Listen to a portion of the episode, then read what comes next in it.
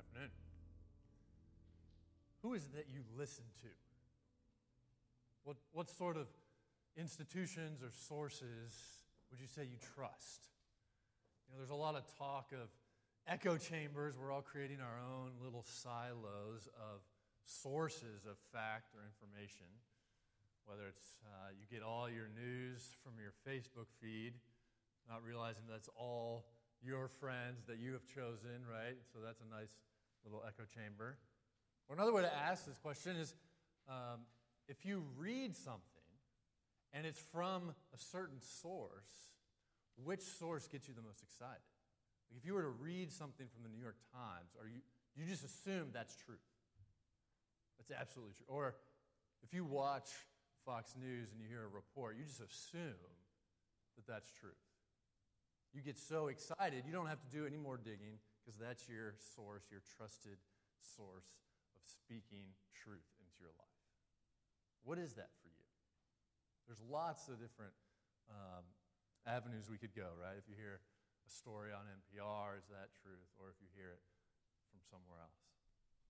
Well, the, the congregation in, that this letter was written to seems to be at a kind of crisis of who do they trust? What should they trust? Should they trust the Old Testament law and that's enough? And God was done? Or is there something unique going on in Jesus Christ? Is there something unique going on with the Son of God? And so we get to look at this passage that ends up giving us our, the implication itself, which is to Look who's speaking to you. Do not neglect it, do not drift away. But first, he goes to great lengths to talk about just who these angels are and why that's important, and then who is the Son, Jesus Christ. And so we're going to get a chance to look through that and see what that should mean for how we attend to the source of Scripture, the source, the source of truth, the Word of God Himself. Let's pray and, and jump into this passage. Father, we do thank you for uh, this day, and we thank you that uh, you have sent the exact imprint of your nature, the radiance of your glory in Jesus Christ to redeem us and to speak to us, Lord, that he is the final good prophet. And so, Lord, we do ask that you would speak now by your Holy Spirit, that these words would come alive, that you would meet us you know us better than we know ourselves. And so we ask that you would meet us where we are that you would comfort those who are struggling, who are brokenhearted. Comfort us by your word, and that you would challenge those who are stubborn and who are hard hearted, that we could hear from you and you alone. We pray in Jesus' name. Amen. And so I'm going to break it up just into, into sort of two main sections and then look at the implication. Because in this problem of what source to trust, I want to look at first this source of angels. And it can be kind of weird. What, what is the deal with angels and why is he so concerned about it? Well, um, he, he quotes just a couple very brief verses to talk about angels, and there's not a lot that we learn about angels in Scripture. But what's clear is that one, they are servants, and that they are temporal. They're part of creation just like us. And so in verse 7, where he's quoting a psalm, that's what he's after. He's after this point of saying, look, guys, these angels are just amongst creation like anyone else. They're, they are subject to decay, they are perishable, and they are the ones that it came to be believed around uh, this time period, and you see it in, in Galatians 3 and Acts 7 as well, that the angels were involved in the revelation at Mount Sinai. And so they're connected to being messengers of God's law. So when Stephen, who is the uh, famous martyr in the book of Acts, when he's giving this whole summary of the Old Testament, he talks about the law which was given through the angels. And, and Paul does the same thing in Galatians 3. And he contrasts the law, which was given through an intermediary, these angels with what we have in Christ, which is not given.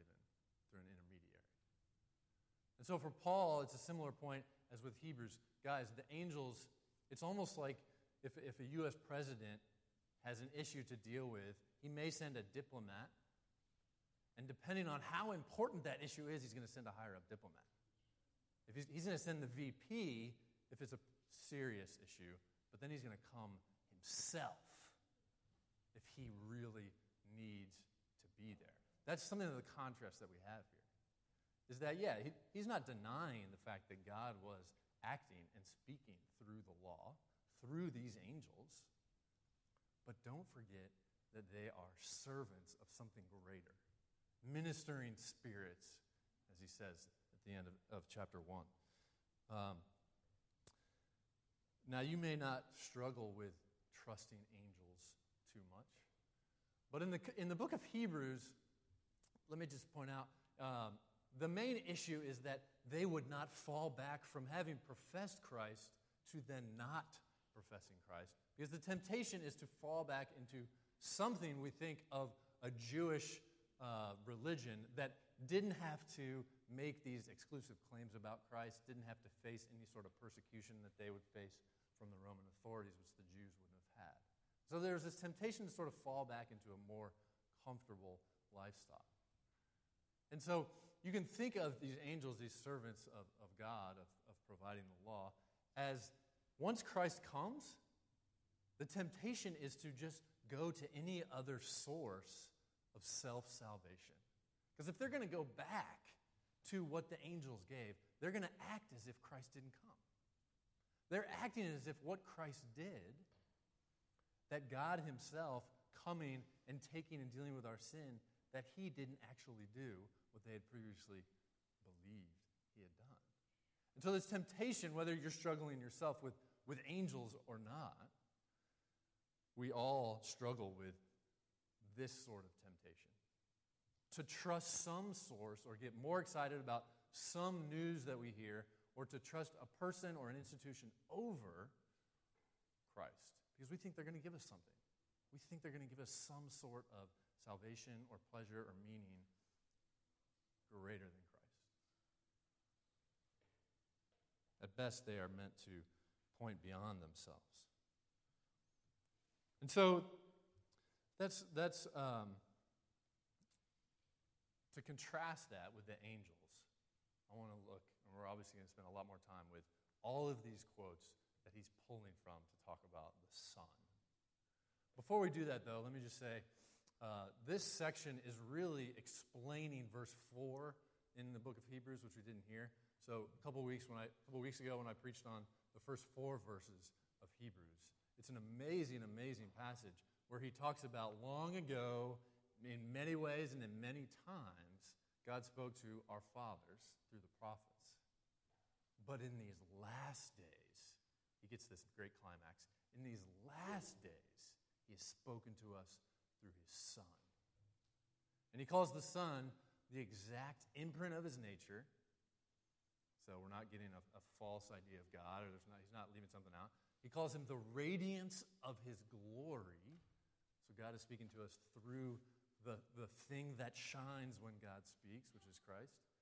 He is the creator and sustainer. But then in verse 4, he says, after making purification for sins, he sat down at the right hand of majesty on high, receiving, and then there's this business of his name, receiving a name that is a much higher, superior name than that of angels.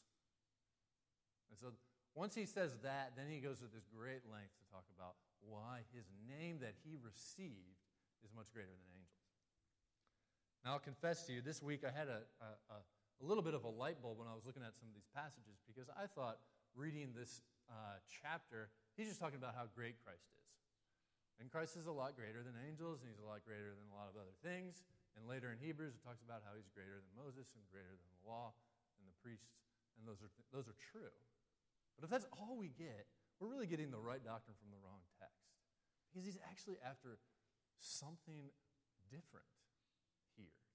It's not just that he's greater, because this is actually about what happens when he is exalted as king, when he is enthroned having ascended to the right hand. And so I don't want us to lose this fact of what happens after he ascends, he sits down at the right hand of the majesty on high, like he says in verse 4.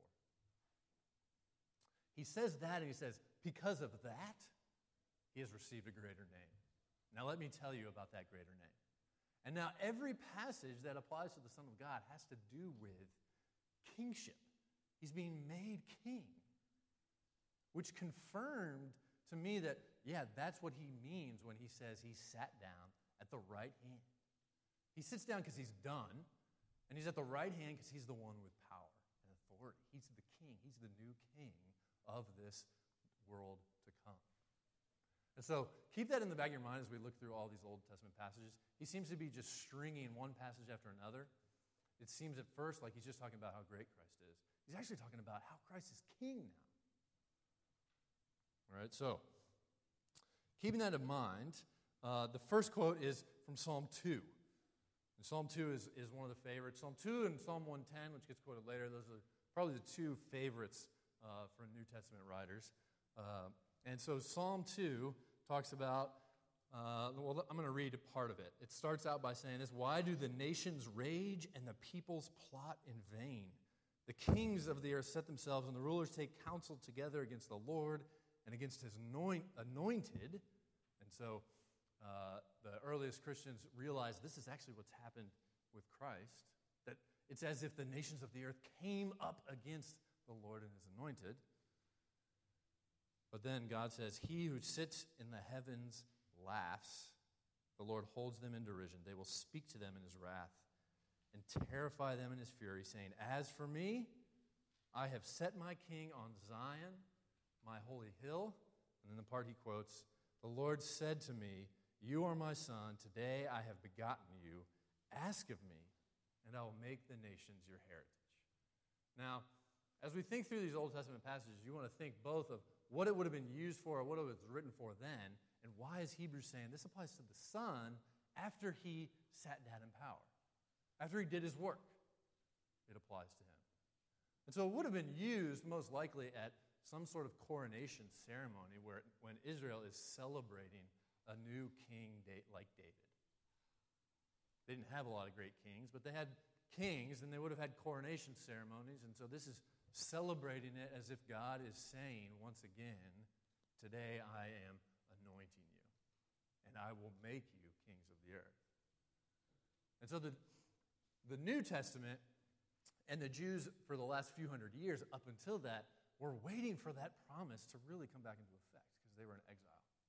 They needed a new, real son of David. The book of Hebrews is saying that's what's happened. But it's not just what's happened when Christ came, that's what's happened when Christ was enthroned at the right hand of the Father. Behold, today you are my son. Today I have begotten you, and I will make you king of the earth. All the nations will be your inheritance. it changes it a little bit in how we, how we read that passage, but, but it's obvious that he's getting all of this power from the Father being handed to him. And the next quote is very similar in its application to, to the Son of David. Because the next quote is from the promise of all promises as far as the kings were concerned. This next quote, where he says, I will be to him a father, and he shall be to me a son. Don't read that as, oh, that's nice. He's going to love him. No, that's a quote from 2 Samuel 7 when God finally says to David, I will never let your throne go empty. Because David starts out in this section, David, David is the one who wants to build a house for God. He wants to build a throne, he wants to build a temple for God. And God turns around and says, Well, first, He says, I didn't ask you to do that. Why do you think I need a house? I don't need a house. I'm not made with hands. But then He says, No, David, you're not going to build me a house, though your son will.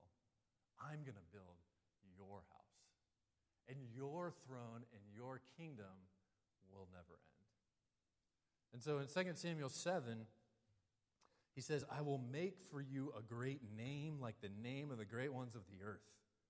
And I will appoint a place for my people Israel and will plant them, so that they may dwell in their own place and be disturbed no more. And I will give you rest from all your enemies. The Lord declares to you that the Lord will make you a house, and I will establish his kingdom. I will raise up your offspring after you.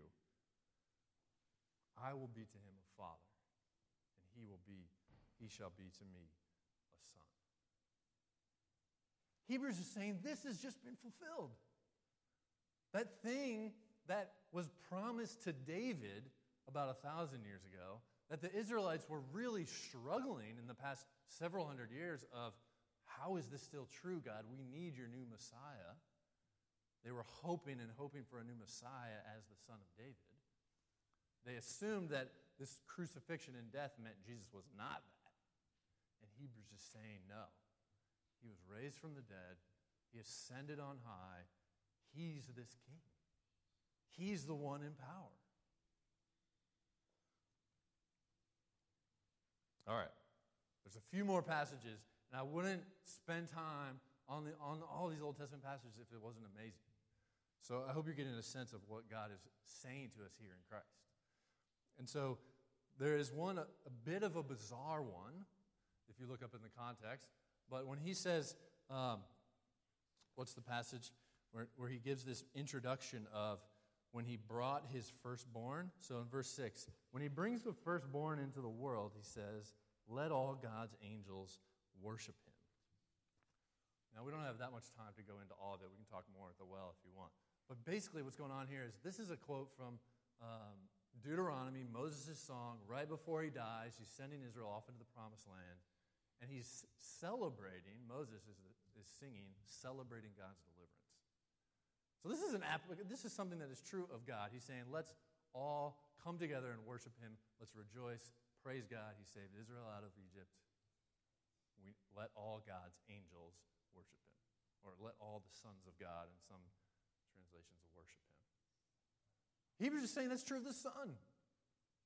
Hebrews is saying, remember how Moses praised God for saving Israel out of Egypt and bringing them through the Red Sea? Were told to worship him and you were told to rejoice with the angels to worship him? Well, just as you have been brought through the Red Sea of your own sin, just as there, there has now been a new Passover, the Passover of the new Lamb, and the new blood that wipes away your sin. Remember the Hebrews passage after making purification for sins, he sat down. So, having been brought through the purification for sins, he sits down. Having been brought through the new Passover, we can sing Moses' song of deliverance because the Son has delivered us. He is worthy of our worship. That's who this Son is. When he's entered into his kingship, he is worthy of worship. And then in Psalm 45, which is the psalm that you heard read, the Old Testament text, this is actually a love song to the king, um, where, where the king is praised for being beautiful, and it's at a, uh, a wedding. And so the king and the, the bride to be are both being praised as these uh, in, incredible uh, partners. And it's like this scribe is just riffing off the beauty and the promises that are made to the king. So, um, if you're ever looking for like new angles into how should you praise Christ, Psalm 45 gives us a, a pretty unique angle. It starts off, "My heart overflows with a pleasing theme. I address my verses to the King. My tongue is like the pen of a ready scribe. You are the most handsome of the sons of men." He goes on and on about how he wants to sort of adore the king. Actually remember, I just, I just now remembering this, I was probably a Christian for a year or less in college, and I went to a showing of Romeo and Juliet, and man, I was really struck. I thought, why can't we write verses like that about Jesus? And it's, you know, it's kind of kind of that naive, like honeymoon type of Christian. But there's, I think there's something beautiful about that. It's not unlike what's going on in Psalm 45, this inc- incredible passion. He goes on then to, uh, the writer of Hebrews quotes these, the verse in uh, verse 6 Your throne, O God, is forever and ever. The scepter of your kingdom is a scepter of uprightness. So he's focused again on the fact that Christ is king. That Israel's king was considered, a, considered to be acting on behalf of God. He was being praised. He had this throne that never ended. And so now this is true of Christ. We ought to celebrate him as the anointed one, the one who inherits a kingdom that does not end. In contrast to the angels, in contrast to all these other sources that we uh, focus on, all these other sources that let us, we let lead us to anxiety or worry, in contrast to those sources, we have a source whose kingdom does not end, whose throne is beautiful and upright just. He quotes then from another psalm in Psalm 102, which is also meant to suggest that his throne, his being, does not uh, decay, does not end, and he celebrates again the fact that he is enthroned forever. Psalm 102 is a lament where he's crying out. He says things like, I am just filled with tears and eating ashes, but you, O God, but you, O Lord, are enthroned forever. My days are like an evening shadow. I wither like grass, but you, O God, are enthroned forever. You are remembered throughout all generations.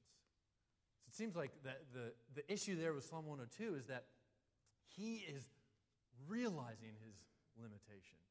He is faced with this deep, incredible isolation and loneliness and suffering.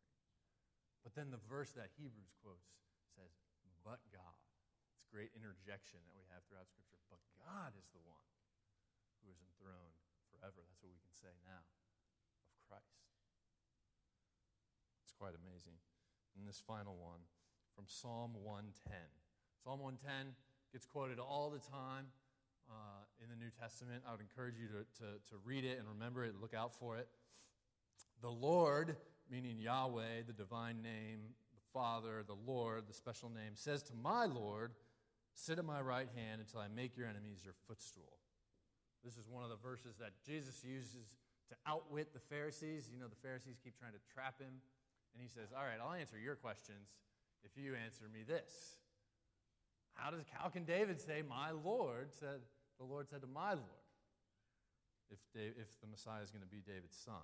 And so they, they're just confused and they don't get it. We are told over and over that Psalm 110 is fulfilled in Christ. Why?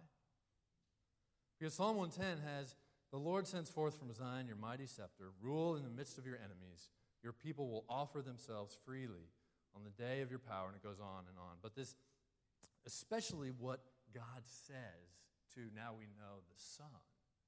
He is saying, Sit at my right hand, meaning sit at the place where my power dwells until I make your enemies your footstool. That's what Jesus is doing right now. And this is the thing that can transform our entire perspective on our life, our perspective on our suffering, our perspective on what is going on with the church right now is that Jesus is the ascended king. He's enthroned, he is exalted, and he is now waiting. As more and more people are drawn to repentance and faith, he is waiting until all of his enemies are made his footstool, are subdued, that they may worship him as they're meant to do.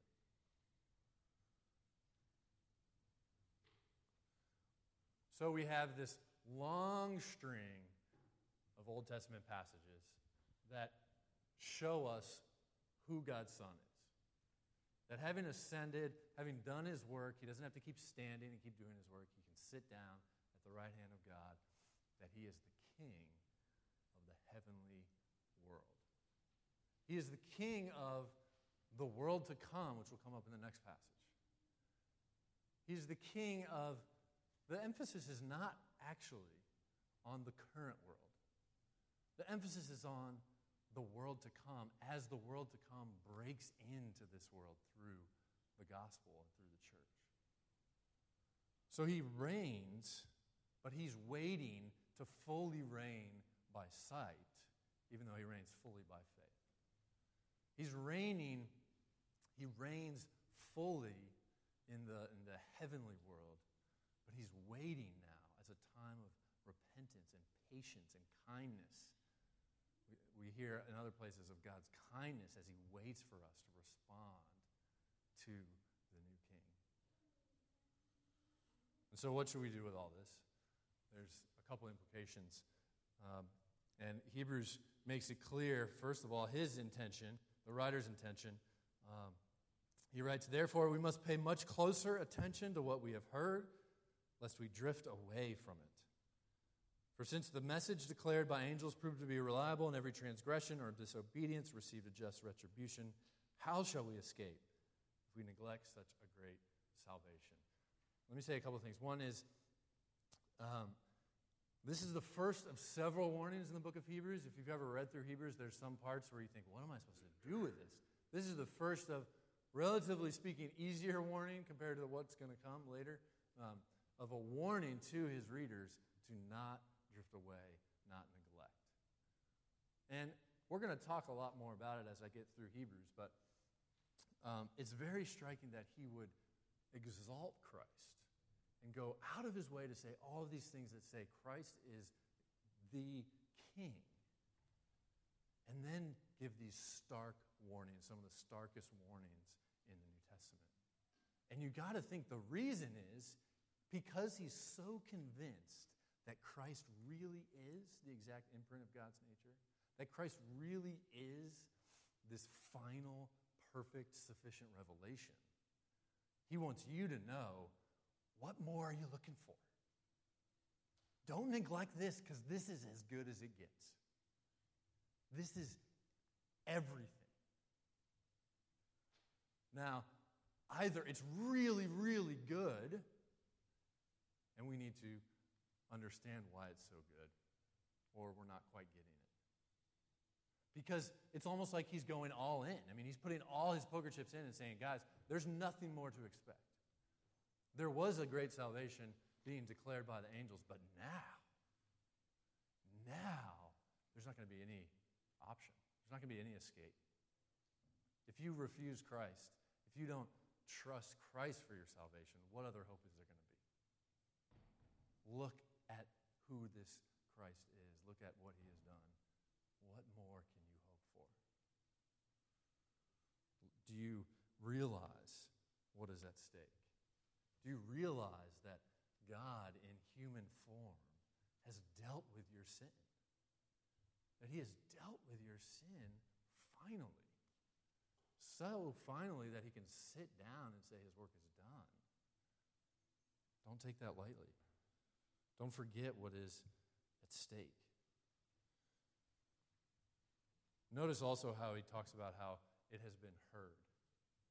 He says it was declared at first by the Lord and it was attested to us by those who heard, while God also bore witness by signs and wonders and various miracles and by gifts of the Holy Spirit. He doesn't claim to be an apostle. We don't know who exactly the writer of Hebrews is. There's lots of, uh, lots of speculation, none of them too convincing. We don't know. We don't know it's definitely not Paul, but um, there's lots of other guesses. But he doesn't claim here to be an apostle, to have been, who have really heard from the Lord. He claims it was attested to us by those guys, like an apostle. Attested being the same word of it was made valid legally in the, in the, the, the verse above.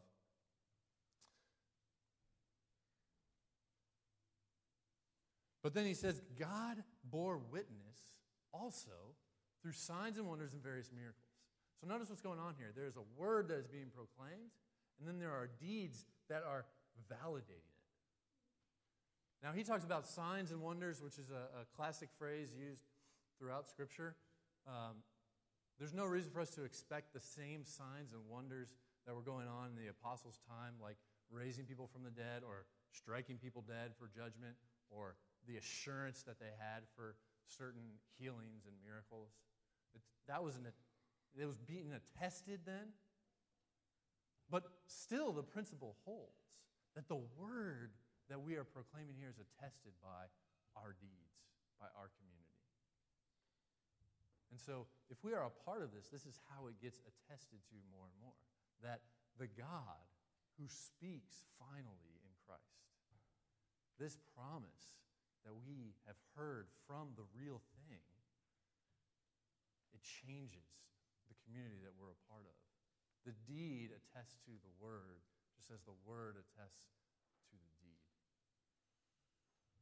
So he's making us this community, which leads us sort of to the, the conclusion, which is asking ourselves, what could possibly lead us to drift away from this? What is it that we would, why is it that we would neglect such a great salvation? Now, he uses the word drift intentionally. And if you think about drift, drift is gradual, little by little, and slowly. You don't just wake up one day and say, forget Christ. You make small decisions that seem minor, that end up building up, that end up changing your character and your love and what you want, and you're drifting. You're drifting away like a boat drifts slowly away from the dock. When you look at who Christ is, don't drift away. Don't forget who the person is that we are hearing from. I think that's sort of central for me. When I start to drift, when I start to neglect and worry and not, not try to take advantage of all the means of grace that God has given us, it's, it's because I forget the person of Christ, who he is, the fact that God himself is speaking to us. Just like the way I started, just like those sources, New York Times or Fox News or whatever, just like when you realize this is a reputable reporter from the Times, I'm going to trust him. How much more should we not neglect drift away when the ascended King speaks to us by his word, attests to us who he is by the deeds of the community? This is indeed a great salvation that we get to be a part of. Don't forsake it come to Christ. Let's take a moment and reflect as we get to come to Christ at his table together as a body. Let's pray.